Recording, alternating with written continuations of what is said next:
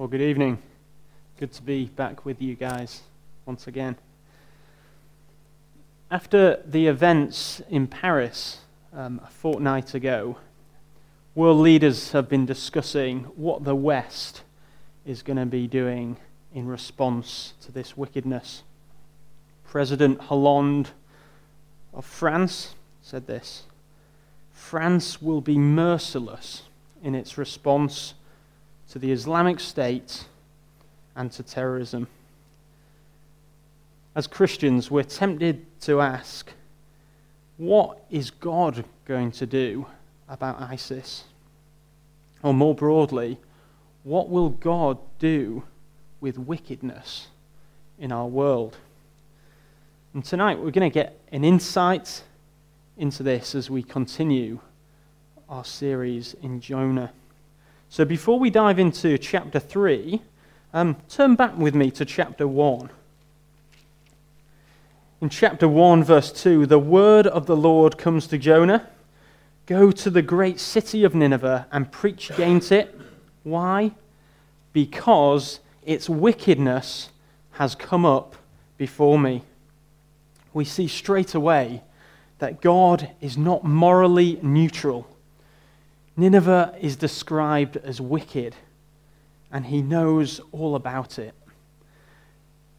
The original language conveys that evil was right up in the face of God, it affronts him. The other thing we see that God's response to wickedness in Nineveh is with a message. He commissions Jonah to preach against it. If you've been here for the past two weeks, you'll know that it hasn't been simple for Jonah to get to Nineveh.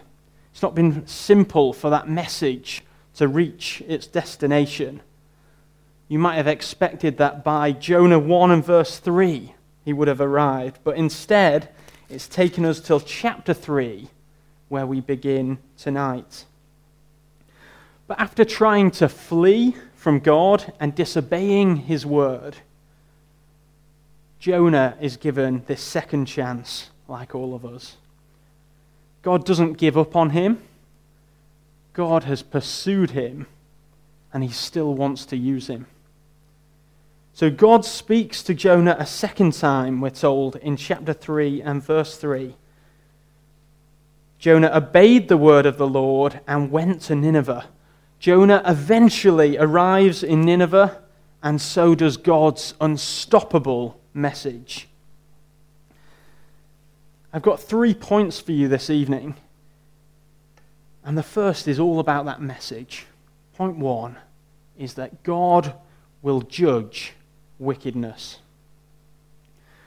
We see this in verse 4. On the first day, Jonah started into the city. He proclaimed, 40 more days, and Nineveh shall be overturned. This was the message that God has commissioned him to preach. It's the message that God tells him to call out against their wickedness. But why was God's judgment coming on Nineveh now? In what way were they wicked? We've already seen that Nineveh was an important city. That word important is used 14 times in this book and it would later become the capital of the Assyrian Empire. And for years, this empire had been advancing in every direction. They particularly wanted to bulldoze their way southwesterly. They wanted to open up this trade route with Egypt, we're told through historical sources. And this meant conflict with God's people, it meant conflict with Israel. And it seems from verse 8 of our passage tonight that violence was not just a feature of their military compa- campaigns, but that violence characterized the Assyrians. The Ninevites would stop at nothing to make their city great. But the decades before the events that we read of here, Assyria had fallen on harder times like the Soviet Union, for maybe some of the older folks here, entering Afghanistan, too many conflicts had left them overstretched, and they began to experience internal dissension. It seemed like things were starting to unravel for the Ninevites. There had been years of plenty through exploiting others, but it seemed that time was up. Nineveh shall be overturned, we read here. And what we see is that eventually evil has caught up with Nineveh. It may have appeared to Israel previously that this nation were getting away with it. They were getting away with wickedness. But all along, the clock had been ticking. Perhaps it seems like the orchestrators of those attacks in Paris have got away with it. Perhaps it seems like those who've hurt you throughout the years, justice will never catch up with. But listen to these words in Romans 12 Do not repay evil with evil. Do not take revenge, my friends, but leave room for God's wrath. For it is written, It is mine to avenge, I will repay, says the Lord. The wrath of God will repay all wickedness. We, as individuals, do not need to step in to help him out. There is no room for bitterness or revenge as a Christian. And this is a promise which God gives us, which actually helps us let go of bitterness because we know that justice will prevail. Of course, we're much less prone to consider the wickedness which is far closer to us than Nineveh, far closer to us even than Paris. Psalm 10 and verse 13 asks the question Why does the wicked man revile God and say in his heart, He won't call me to account? I had to look up this word revile and it means to criticize in an abusive or angrily insulting manner. Powerful word. Are you angry with God when things don't go your way? Do you pursue your own empire, whatever cost, instead of trusting God?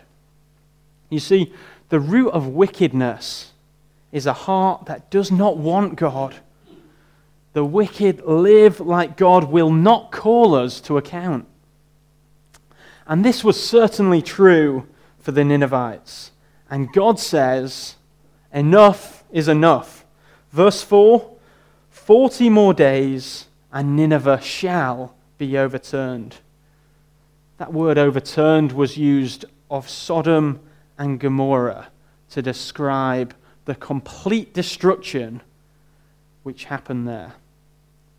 So, our first point this evening isn't a popular one. It isn't popular to say that God will judge wickedness. It's far more politically correct to say simply that God loves everyone or that God doesn't want to interfere in how we live our lives. But God has spoken, and we need to listen to him, regardless of how popular that may seem in the 21st century. Judgment is coming to Nineveh, and it will come to us too. So, moving on to our second point how will the Ninevites respond in light of this warning that they'll be overturned? So, secondly, the response. The Ninevites respond to these eight words which Jonah preaches to them, and they respond by believing that judgment would come for their wickedness. Verse 5 The people believed God. They recognized that they would be called to account for their wickedness and for how they'd rejected God. Now, in the disaster that was coming, their agenda changed. They realized that none of the things they were building their life upon would last. I wonder if we knew that God would visit Northwich tomorrow,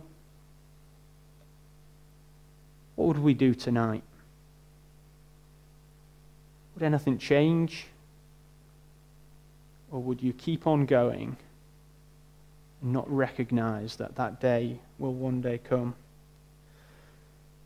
Verse 5 acts as a bit of a headline for what will come, what follows. All of them recognize what was coming, so they fast and put on sackcloth. Now, both of these things might seem a bit strange to us, especially the sackcloth, but both these things were signs of mourning. They didn't mourn um, because someone had died, they mourned because of the way that they'd lived. Judgment was on its way, and they begin to reflect that they've lived with no reference all their lives to God. 2 Corinthians 7 and verse 9 says that godly sorrow brings repentance. And I think that gives us an idea of what's going on here. The Ninevites believe and they mourn with sorrow. They're not just sorry for their wickedness, but they begin to move towards repentance. And from verse 6, we start to see this more clearly. Verse 6, 6 to 9, our attention is drawn to one man, the king of Nineveh. And he gives this even clearer picture of the extraordinary response to Jonah's message. So the king also begins to mourn. In fact, he rises up off his throne and he sits down in ashes. He discards his throne as if to say, God, you're in charge and not me. And then look how he uses his influence, verse 8. He issues a decree to say, Let every man and beast, that's everyone, be covered in sackcloth. Let everyone call out urgently to God. Let them give up their evil ways. The king understands this need to turn away from evil. That's repentance. The king also understands the need to turn to God. God is the only one who can save them now. He's the one who's threatened to overturn them, and he's the only one they can run to for refuge. So, unlike Jonah here, of course, who fled away from God, we see that the king's response is to flee to God. They cry out to God. That's faith. They, they don't just turn away from wickedness, that in itself would be useless. But instead, they also begin to trust God. And our distrust in God points right at the heart of our sin. It points to the fact that Sin is primarily a broken relationship with God, the God that we're designed to know and to love and to trust. Notice, though, that the Ninevites had a weak faith. Verse 9. Who knows?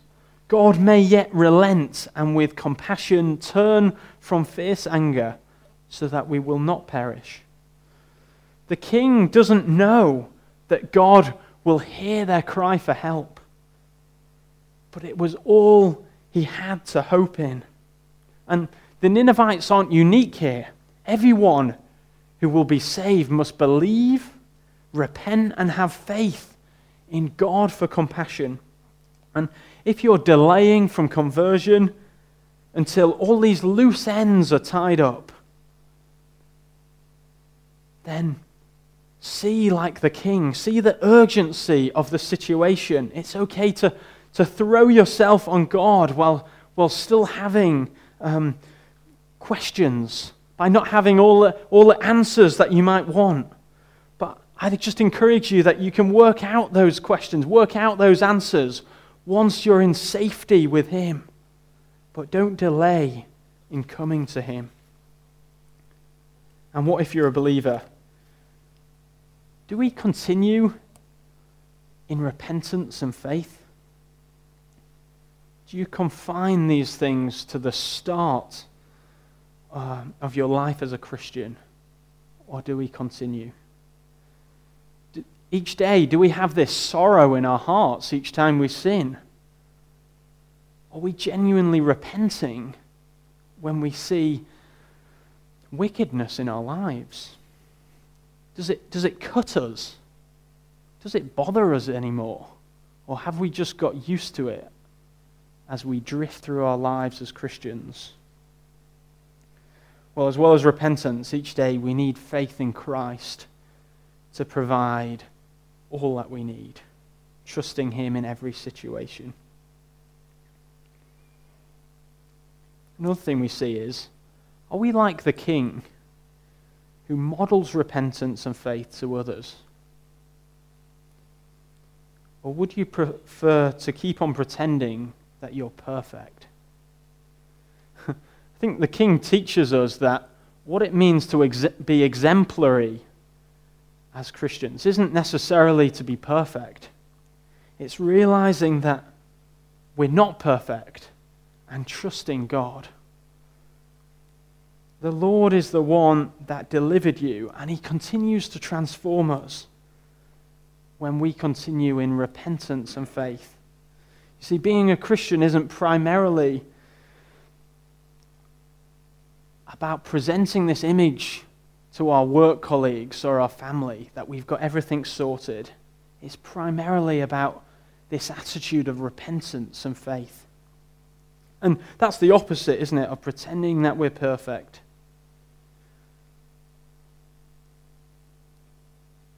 What I need to do is to show my non Christian friends that being a Christian is about this repentance and faith. I'm, I'm not a parent, but surely that's what we need to model to our, to our children. So many people are confused about what Christianity is because of Christians. So, firstly, we see that God's judgment on wickedness. And secondly, we see the Ninevites' response to cry out urgently to God in repentance and faith. And finally, we see God's response to their cry for help. We'll see something else of his character that God has compassion to those who trust him. Come with me to verse 10. When God saw what they did and how they turned from their evil ways, he had compassion and did not bring upon them the destruction that he'd threatened. Nineveh had been saved Salvation had come. And we learn here that the Lord is compassionate to anyone who repents and trusts in him, even this wicked city outside of Israel.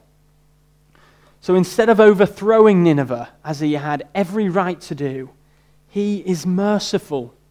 He had compassion, and they're not overturned. Remember those words of the French president we will be merciless. If the character of God was like that, there would be no hope for Nineveh, and there'd be no hope for us.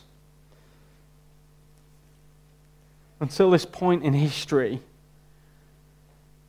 there'd never been a revival on this scale outside of Israel. A few had come to believe in, in the Lord you may think of Rahab or Ruth.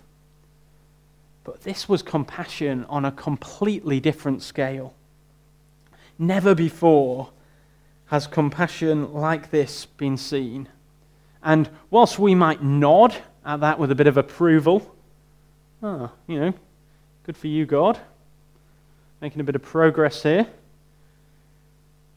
this would have met a very different reaction amongst the Jewish readers of this book. They would have been utterly incensed. It was a shocking demonstration of compassion in the midst of wickedness. And one of the purposes of this book is to highlight to Israel that God's compassion was shocking. It was undeserved, unmerited favor to all those who trust the Lord. 800 years after this event, there was an event of sh- even more shocking demonstration of how compassionate God would be, of how God would act towards wickedness. In his Son Jesus, God drew near to enter this world of wickedness. He experienced wickedness firsthand. He experienced pain, neglect, bereavement, tragedy, betrayal. Jesus appeared to rescue us from all wickedness and to save us for himself. Listen to the words of Titus 2 from verse 11. For the grace of God that brings salvation has appeared to all men. It teaches us to say no to ungodliness and worldly passions and to live self controlled, upright, and godly lives in the present age, while we wait for the blessed hope, the glorious appearing of our great God and Savior, Jesus Christ, who gave himself to redeem us from all wickedness and to purify for himself a people that are his very own, eager to do what is good. The grace of God was seen in Nineveh. In a very real way, they experienced it. But God's grace and God's character have appeared to us even more fully through Jesus. The reason we can turn and trust Him is because He's appeared. He has given himself to redeem us from wickedness. Jesus is our God and our Savior, and He's the one who paid the price. If we have repented and have faith in Him, He has redeemed us from judgment that we deserve. He took all the judgment for the wickedness of Nineveh and all the judgment for God's people ever since. Surely our response to God will be to repent and trust like the Ninevites. Yet, we can be so more confident because God has appeared and revealed that He is more compassionate than we could ever imagine. The Ninevites could only hope that God would be compassionate. Remember those words of the king? Perhaps God will relent and not do this. But we know that Jesus has saved those who turn to him. We have complete assurance that the coming judgment was satisfied on the cross. Again, the Ninevites call out to a foreign God to save them from perishing.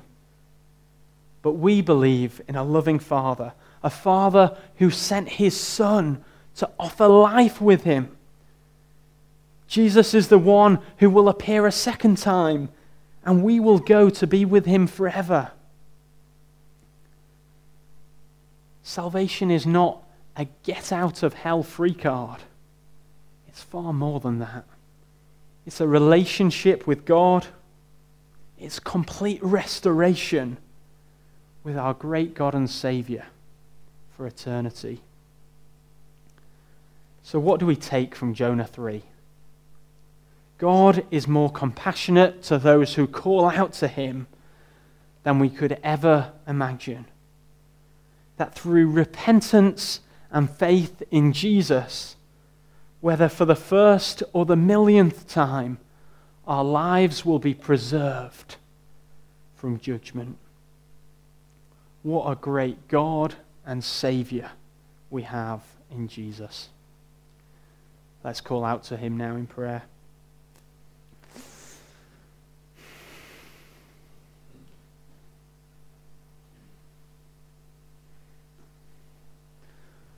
Father, we want to thank you that your compassion is far greater than we could ever ask or imagine.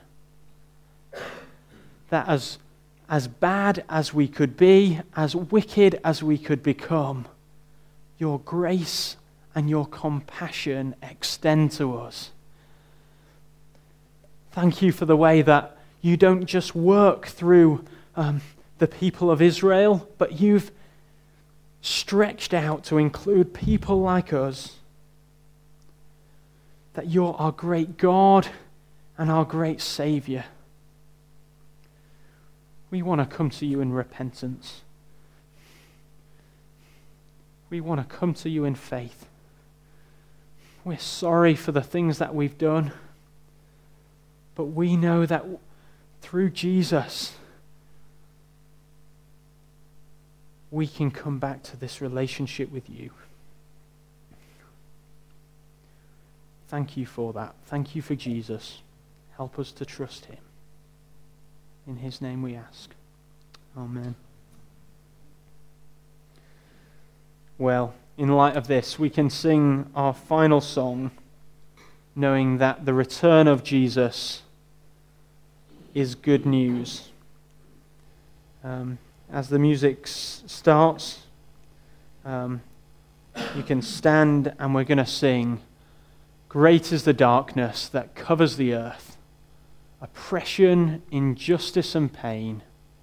Nations are slipping in hopeless despair through many, though many have come in his name, watching while sanity dies, touched by the madness and lies. Next slide. Come, Lord Jesus, come, Lord Jesus, pour out your Spirit on us, we pray. That's our, our, our anthem as we leave this place this evening. That we can look forward to the coming of the Lord Jesus. We don't need um, to worry if we've put our trust in Him, if we've repented of the things that we've done, of our wickedness in our hearts, we can rejoice at the coming of Jesus. So let's sing together.